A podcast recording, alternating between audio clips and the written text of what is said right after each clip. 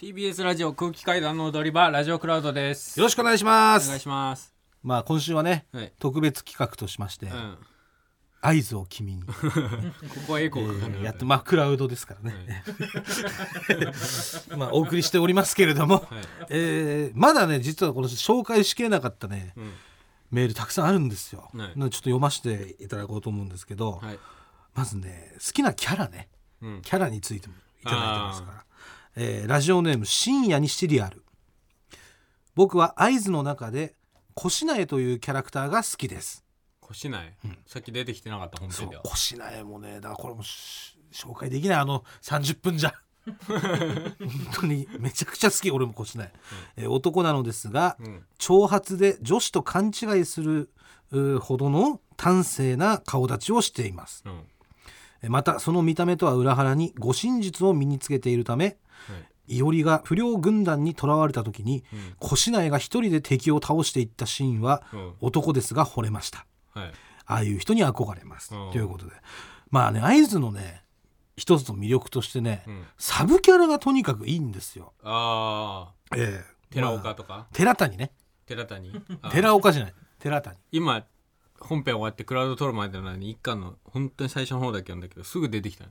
あ寺谷？うん。そう。寺谷はいろいろサポートしてくれるし親友であり良き相談相手でありうん。うんエロであり、うん。博士でありっていうう人なんですけどね。でも実は深いんですよ寺谷は。はい。ツイスターゲームとかねうん。その市高と女の子ねうん。寺谷とかでやるシーンがあるんですよ。あの泉とかと、うん。めちゃめちゃやるんだそういうの、そうあるんですけど、うん。そこで一緒に参加してツイスターゲームに。うん。で女の子との接触を楽しむか。はい。もしくはルーレットを回す係を選んで、うん。パンツを見ることを楽しむか。っていう二択にを迫られた時に パンツを見る方を選んだんです。寺谷は。寺谷は。めちゃくちゃな童貞なんです接触より、接触よりもうん、パン干ツを選んだ。生パンを鑑賞するということを選んだ男なんですね。でさらにこの寺谷っていうのは、うん。うんまあねこれ一個のね合図のね、うん。まあ、この漫画の特性なんだけど、うん。さっきも言ったけど一高の心の声、はいっていうか思惑しか流さずにこう進んでいくでしょ。他の登場人物の心の声は聞こえ描かれてないんです。描かれてないんです。で寺谷の心の声も、うん。実は一切描かれてないんですよ。まあそうでしょうね。でそんな中、うん。寺谷は、うん。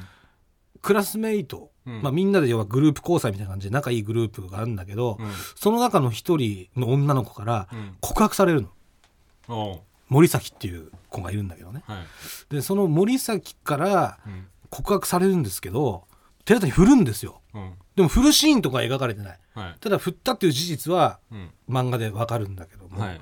でその時になんで振ったかとかっていうのは、うん。この漫画では書かれてないんだけども、うん。実はその、まあ、寺谷が森崎に告白されされるのがね10巻とかなんですよちょうど。うん。えーなんだけど寺谷は2巻とか3巻ぐらいの時に、うん。いつきちゃんのことをすごい好きでアタックする時期があっていつきちゃんっていうのは市高のことを好きな女の子ね。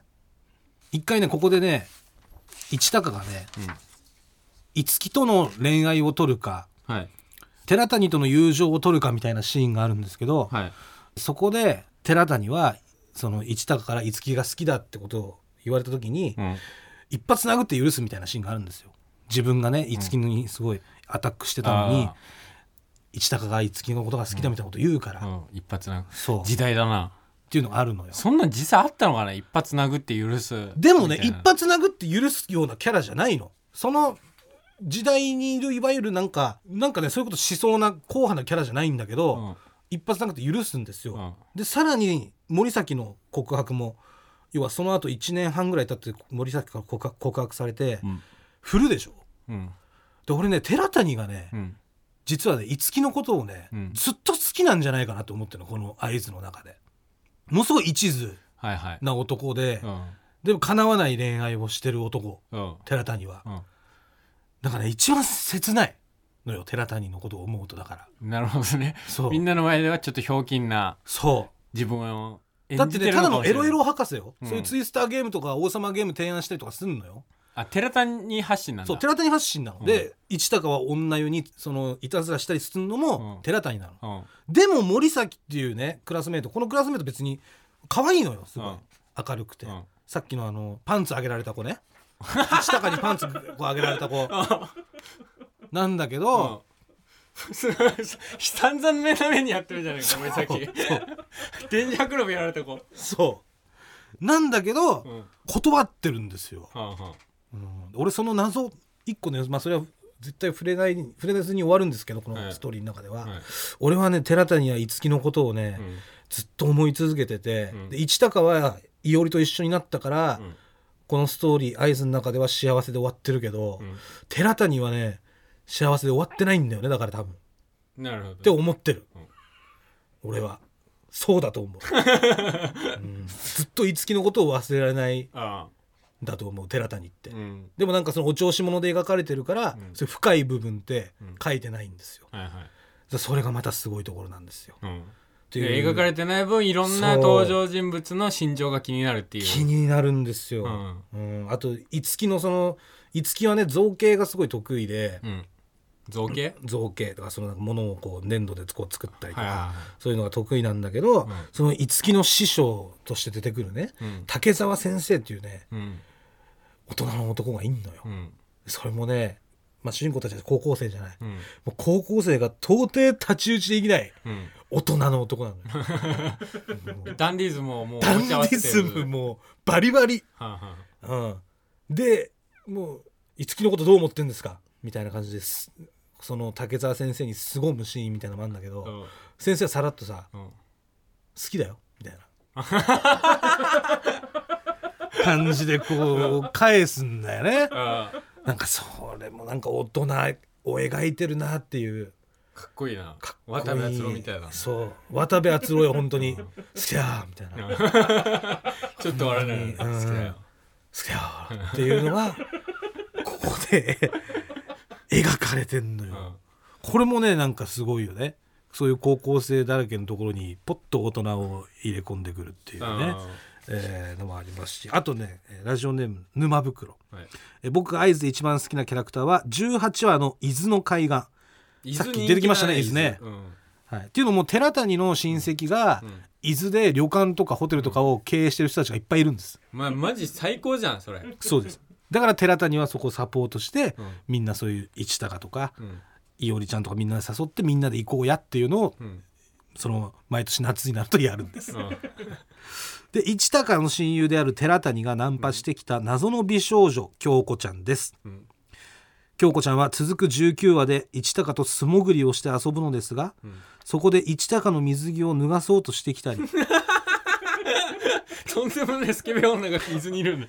逆に市高に水着を脱がされても、うんスケベ。一緒か水着脱がすの？ままあまあ、ね、そんな伊いやちょ手が手んなのかが手が滑ってたのこれ。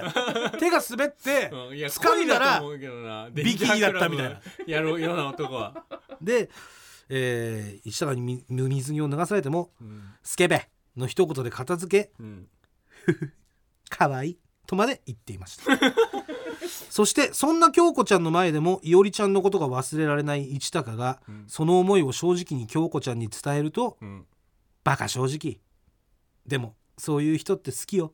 と最高におしゃれな切り返しをしてくれるのです、京子ちゃんはそれ以降、一切本編には出てきませんが。いるよなでもどの漫画にもなんか夏になったら海の近くに登場人物の誰かが別荘を持っててそこ行ってそこしか出てこない、で出てきませんね本当に。うん、僕はあの日見た京子ちゃんの綺麗な乳首を未だに忘れることができません。乳首出てんの？出てます。乳首出んの？出ます。マジ？出ます。ジャンプ？えーっとねどっちだったっけな？多分ね俺の記憶だと連載の時はうん。白くて白いとか真っ白。乳首なしで。はい、コミックスで乳首ついてたような気すんだよね。単ああ行本で。なるほど。ちょっとうん。加筆してるってこと、そんなような気が前半がそうで、もしかしたら後半はジャンプでも乳首出してたかもしれないけどなんかねそういうあの違いだったと思う、へえ。うんまあ乳首 OK から電磁波クラブ OK だったら。いやまあどうなんだ。どっちが上かっていうと電磁波クラブの方が上,、まあそう。上っていうかそのマニアックな まあ確かに。可能性もあるけどね、うん。まあ普通にまあでも乳首どうだったかな。でもねこういうキャラもねいいんですよ京子ちゃん。うんうん。本当にこのひと夏しか出てこないんですけど、うん。高2の夏にしか出てこないんですけど、あのーいるでしょこういう人多分。ねみんな現実に？みんなも。みんなもいると思うのああまあ絶確かに。あのもう本当あのに接夏した回数とか少ないけどなんか覚えてるなみたいな人はいるのかもしれない、対あの夏にだけなんか仲良かったうん。隣町の高校の女の子とかいるだろ、あー。あいるわ。いるいる。いるでしょ。うん。なんか塾の時だけそう高塾だとか。3のうん。高校、えー中3の高校受験の時に塾通っててそこうん。で冬だけ週1ぐらい会ってたうん。時々話してた女の子がいるわ。なんかそういうのもちゃんとこう描いてるんですよ。そこがやっぱりリアルなんですよね。合図、はうん、どこですか？い、まあ、なんかどんどんどんどんうん。なんだろう結構魅力的にはうん。なっていくけどうん。でも魅力的なシーンをもう全部しお前の口から知っちゃってるっていう 矛盾が生じちゃってる。あとねこれで思ったんだけどもしもしよ、うん。一気に読むの面倒くさいとかだったら、うん。あの時と同じように当時と同じように毎週読むっていうのも俺手かなと思う これねこの作品はリアルタイムで進んでるんでなるほどね。今6月でしょ、うん。だからとりあえず今日、えー2巻ぐらいまで読んであそっから先あは週1で1話ずつ読んでいってあ なるほどね。でこっから3年間、うんえーリアルタイムで合合図図を 楽しむみたいなああなるほど。楽しみ方も俺あるんじゃないかなって。そしたら冬には冬のシーン来ますし、うん。一気に読む気なんないなって人はね忙しいなとか時間がないなとかあっていう人はー確かにね。なんか習慣として、ありな気がする。うん全部持ってたらでも我慢できるかな、まあ持ってたら我慢できないかもしれないけどね。あうん。えーそして、まあ、さらにねちょっと紹介できなかったメールありますんで、ーはい。えー読ませてもらいますね、えーラジオネーム井上パコ。女性の方からのメールでございます。はい。空気階段のお二人こんばんは。こんばんは。普段はサイレントリスナーなのですが今回は合図会だと聞いて、うん。いても立ってもいられずメールいたしました。合図で声を上げたの少し合図の思いを語らせていただきます。一番熱ある人の入り方だ。私が最初に合図を読んだのは小学3年生3つ年上のいとこのお姉ちゃんの本棚にあったのをこっそりと読んだのがきっかけです、はい、えー小学3年生には刺激的でうん。絶対に読んではいけないものだと直感で気づきました。は登場人物がまず可愛い。いうん。いおりちゃんはもちろんいつきなみ泉ちゃん、うん。名前のわからないショートカットの子まで、うん。登場人物全員が可愛くてなんかエロい。うん。まあナミっていうのはうん。いわゆるその寺谷の別荘とか行く時にいる、うん。まあ、クラスメートです。明るいクラスメート。でこの名前のわからないショートカットの子って多分、うん。京子ちゃんじゃないかな、うん、気づけば合図のエロいページを見るだけで何巻なのか当てることができるほど合図を熟読していましたすごい特技ですよこれは。テレビチャンピオン出る。中でも私の一押しの女の子はやっぱりマドンナのいおりちゃんです。うん。プニプニでふわふわなお尻。うん。ちょうど片手に収まるくらいのお胸、うん。くびれたウエストなどうん。女性らしさの塊、うん。女性オブ女性、うん。と言っても過言ではないいおりちゃん。はい。女性の私でもドキドキするような可愛さだと思います。うん。今思えば合図に熱中したことが私の性の狂いだったかもしれません。女の子の可愛さ、うん。女の子の素晴らしさをいおりちゃんから知った私はうん。実写でいおりちゃんのようなお尻の持ち主の写真を収めたいうん。という思いが強くなりはい。AV プロデューサーとなりえ。日夜女の子のお尻を中心に写真を撮っております、すごいな。ええ。現実の女の子のお尻をいかにいおりちゃんのお尻に見えないかと工夫して写真を撮る、ファインダー越しにいおりちゃんの面影を探しながらうん。お尻を見つめる日々。すええそう悪いものではありません。うん。最後にいおりちゃんへ。いおりちゃんいおりちゃんへのメールを空気階段の踊り場で読んでも届かないですよ。LINE スタンプも買いました。ずっとあなたに憧れてずっとずっとあなたのことが大好きでした。もはや恋だったかもしれません。AV を撮るときはあなたの絵が入ったロンティーを着て気合を入れています。いつまでも私のマドンナでいてください。はい。井上パコよりと。あえー2枚写真を添付します。私の写真はいおりちゃんに近づけていますか？もぐらさんジャッジお願いいたしますと。ああいうことで。多分その方の写真を送ってくださった。井上パコさんがうん。撮った、お撮った。えーあそうですね。女性の。女性の写真。あ。で、え2枚、えー要は女性の後ろからのお尻の写真が、うん。ババンデカデカと来てますけども、うん。大迫力。大迫力。すごいですよこれ。もうすごい。すごい綺麗に写真撮りますね。ああ本当にお尻好きなんだなっていう。確かに、写真ですねこれね、うん、そう。お尻なんです。合図の魅力。なんかねその質感とかね、うん。下着の薄さみたいなのまでねはい。こう分かるのよ、ああでお尻の柔らかさみたいなのがすごい伝わってくる。うん。のが合図の一個の魅力えであり。えうん。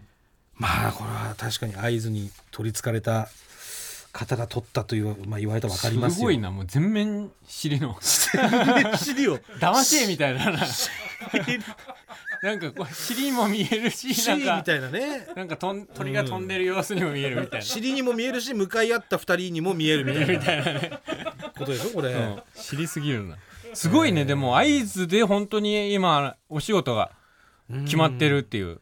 そう。うわ、ね俺いおりちゃんのロンティーなんて売ってんだあいいねなんか着れば、いおりちゃんのロンティー、うん、俺のサイズあるかなえサイズいくつえ XL は最低欲しいよね XL 小さいでしょもうんでも最低 XL XL でギリギリハムハムぐらいにはなれるう XL でハムなのハムぐらいになれます、うん、もう L とかだともうあの、うんちっちゃい T シャツをこう特技で着るおじさんみたいな 感じになってるの。太っちょカウボーイさんみたいな。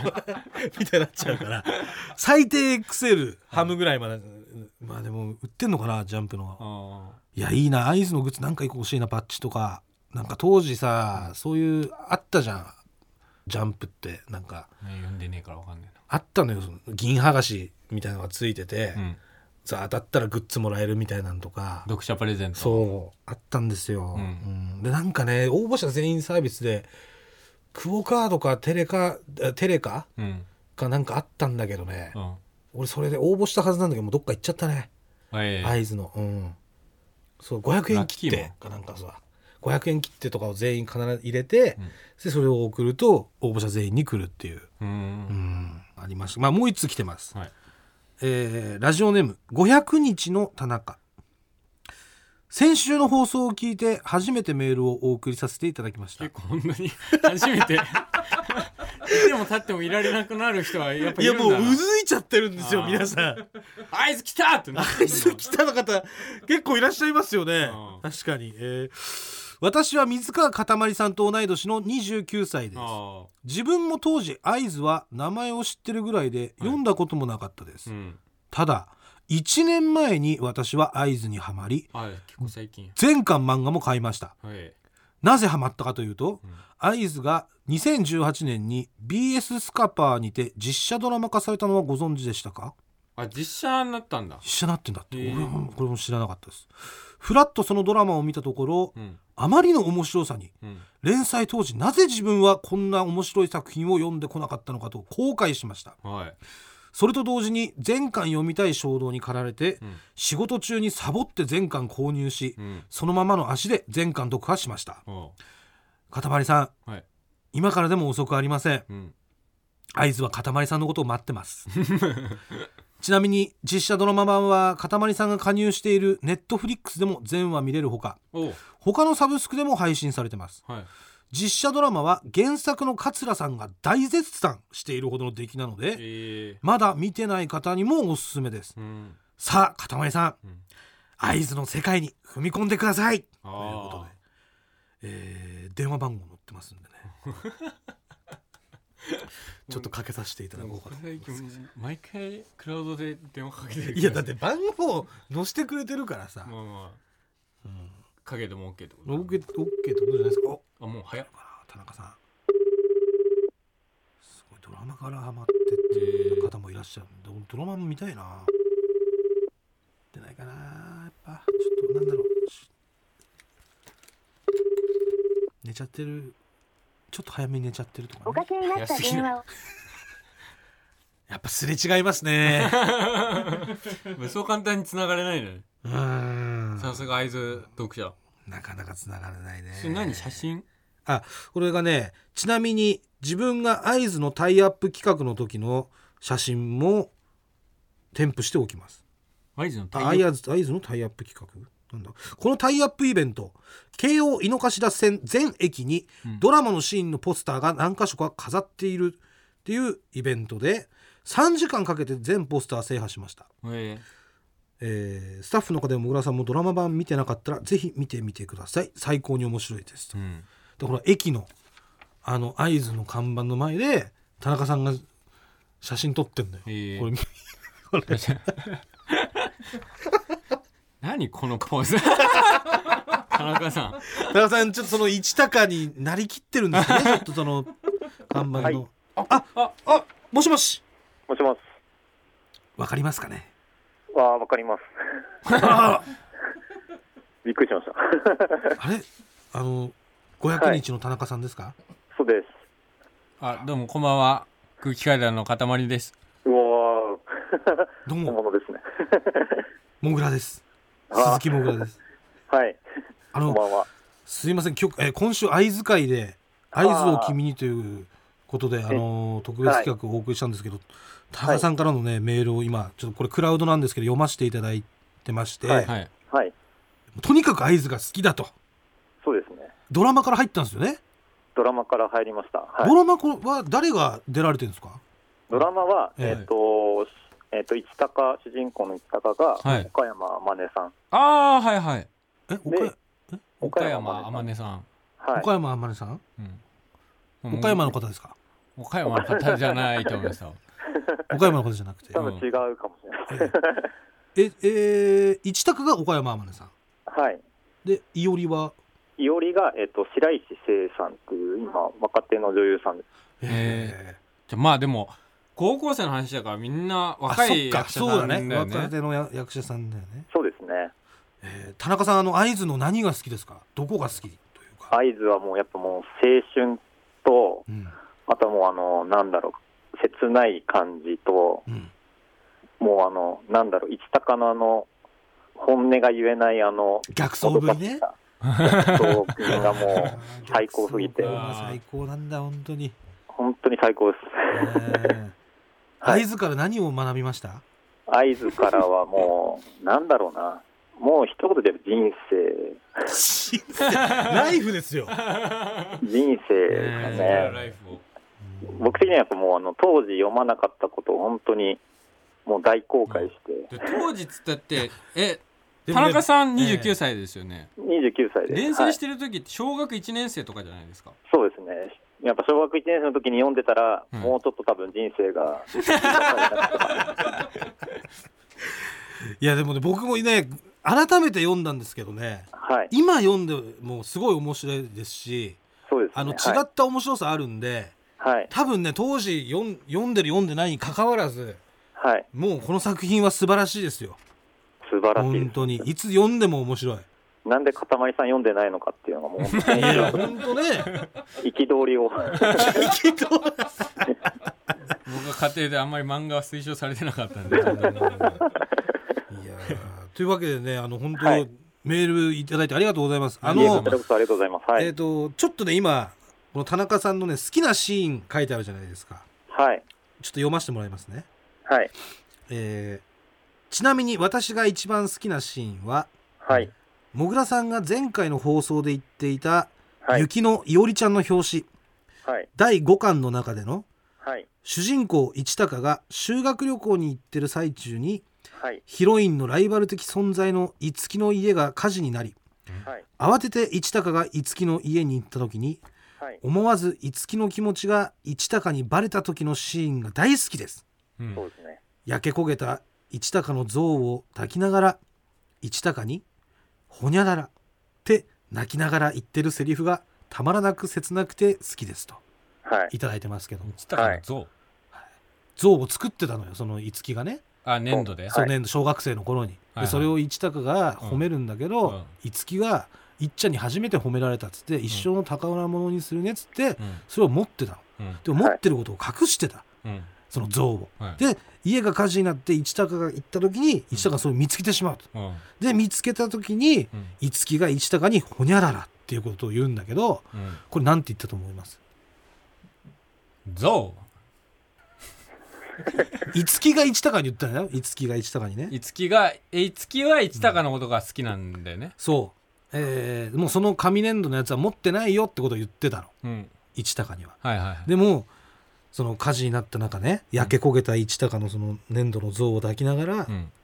思わず一高にねうん「ほにゃらら」ってこう言っちゃうんですよ。本当は持ってたんだ的なこと。ああもうちょっいやと すごいな、田中さんからもバカにしたような。声が聞こえる。そんなもんじゃねえよっていう。いかに恋愛偏差値が違うかってことなんだよね。我々二人とあなたが、うん だいぶ恋愛偏差値高いからね俺ら。ーそうですね。合図を読んだから。というわけで田中さん。はい。実はそのシーンですね。はい。用意してますんで。なんでだよ。えー用意えーって。用意してますんでこちら、はい。お聞きください。どうぞ、はい。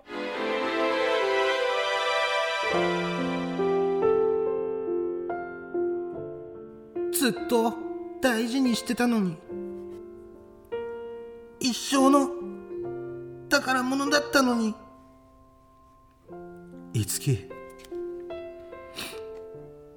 とうとう見つかっちゃった。ごちゃごちゃすんの嫌だったからずっと隠しとくつもりだったのにな。でも参った。壊れちゃうなんて。けどさちょっと楽になったかも。白状なやつと思われ続けるのってやっぱきついし。本当はさいっちゃんのことアメリカにいた時だって忘れたことなかったし。っていうか会いたかったから帰ってきたんだし。今でも好きだし。まそれは何度か言ったけど。これでマジに思ってくれたかな。マジなんだぜ。マジ。いやー。泣きそうになりますね。なんでだよ。なんでだよ。ヒゲの豚が読んでんだよ。ちょっと涙が甘酸っぱい。本当にはい。もう本当に切ない。わかる？あのねだからこの二人は、なんていうのその小学生の頃にね、いや将来結婚しようみたいな約束をしてる間柄なんですよ、うん。でそのまんま五木は、うんえーアメリカに行っちゃって4年ぶりぐらいに帰ってくるんだけど、はい。でそこでその一高にね、うん。いっちゃんいっちゃんみたいな感じで懐いて好きだよとか言うんだけど、うん。なんかそれを一高はあしらってんのよ。まあなんかからかうんじゃねえみたいな。妹みたいな。そう妹みたいな、うん。それがこの火事のシーンで一気に、うん。マジなんだぜマジですよ。うん。マジなのよ。ああ確かにまあまあなんだろうな。漫画で読んだら可愛いシーンだろうなと思う。マジなんだぜマジいやもう可愛いっていうかもうね広末みたい胸がこう潰されそうになるよ。本当に。そうです、そうです。ね田中さん。そうです、そうです。その通りです。なんでかたまりさんわかんないんですか？なんで？だってモグラの声ですよ。いやもう、全然もう、泣けるじゃないですか。あなたはだからヒゲのね俺を想像して、俺がそのなんか像を抱いてるみたいな風に考えてるからダメなんです。ちゃんとこれをこのだから今目の前にねこの表紙置いときますから。余計だよこの人が。本当に。田中さんあの合図を読んではい。恋愛観って変わりました？いやー、変わりましたね。恋愛観何どう変わりました？いや、どう変わっったっていうともうなんだろうな180度変わったというか。180 どんな恋愛してきてたんですか田中さん今まで。すごい抽象的な。180度変わった。180度もうガラッと。やっぱ相手を思う気持ちっていうのはやっぱ大切に思わないと市高みたいに。誰にも優しくというか。あそっか。市高もやっぱ4人とうん。同時進行というか、まあはい。接しながら成長して最後に行き着くっていう、あの素晴らしい結末というか、はい。がやっぱりなんか生かされて僕もちょっと180度変わったなっていう感じですかね、あー確かに。こういつ読んでもこう青春に浸れますよね。そうですね。浸れます本当に。ありがとうございます。じゃあ僕がですね最後になんですけどはい。合図をと言いますんではい。そしたら田中さんあの君にと。なんでだよ。わかりました言っていただいてもよろしいですか？わかりました。ね分かりましたじゃないんだよ。すぐ了承するもんじゃない。じゃあ行きます。はい。合図を。君に。何なんだよ俺は。ありがとうございました。ありがとうございました。すいませんいつも聞いていただいてありがとうございがとうますございます。すいません。どうも。ありがとうございました。合図専門家みたいな感じで去っていったのえー合図専門家の、えー、500日の田中さんでしたけどもね。いや素晴らしいですよ。うん。本当に。はいというわけで。まあねまだまだねちょっとたくさんあるんですけどね、うん。お時間の関係でもう終わりですけど。10時になってる。はい。僕ら今日オンエアか。え？今日オンエア。今日オンエア？もう編集が。だ今オンエア本編なんか30分番組なのに何分喋ってた？1時間以上撮って1時間以上撮ってた。こっからもう小石崎さんが鬼の編集を。いそうです。もう読んでくださいよちゃんと。やまあまあまあ、はい。読もうかなと思いますよ。でも好きなシーンね。うん、ちゃんと紙に書いて提出してくださいなんでだよなんでだよ。それはもうちゃんとこちらでも用意させていただきますんで。早く終わってくれというふうに巻きが出てるので。いやでもね、あのほんとねあの実家でねうん。甥っ子とかうん。と遊んでるじゃない、でうん もしかしてえそ違う話？いや違う話。丸めっちゃ出てますけど、ね、遊んでるんだけどその遊びがね、うん。エスカレートしてきちゃって今。まあそう、そう。ずっとだからそのこ子供が喜ぶような遊びやってたらね、うん今もうタコ人間ごっこみたいになっちゃって。うん。もう何周もしてうん。2周3周して。タコ人間語そう。俺がねうん。タコ人間ってやりながら ただ絡みに行くっていう。なんかさお前んちのゲームゲーム性が低いんだよなタコ人間ごっこまでもうやる。流行ってんのそれ。流行ってますよ。でタコ人間って言ったら追い込みっ子はどうするの？あーっていう でみーちゃんが「タコ人間ごっこやめなさい!」って言うっていうのがあるんで。ちょっと遊びもエスカレートしてきた頃に、うん。あの緊急事態も収まったんでね。よかったですもう。ね、はい、もうタコ人間ごっこ始まっちゃったらもう終わりです終わるよね。もう。緊急事態だよねもう終わり終わり。もう、うん。家にいすぎるとそういうことになるっていう、なるからね。ねもありましたし、はい。はいというわけでもう丸出てますんでね、なんでこの話したんだよ。いやもうあまりにも丸を出してくるからここからだって5時間半後にオンエアだから、はい。うん。ありますから。半分に縮めないといけないですね。もう終わりましょうか、じゃあ、うんじゃあ来週も聞いてください。ありがとうございました。ありがとうございました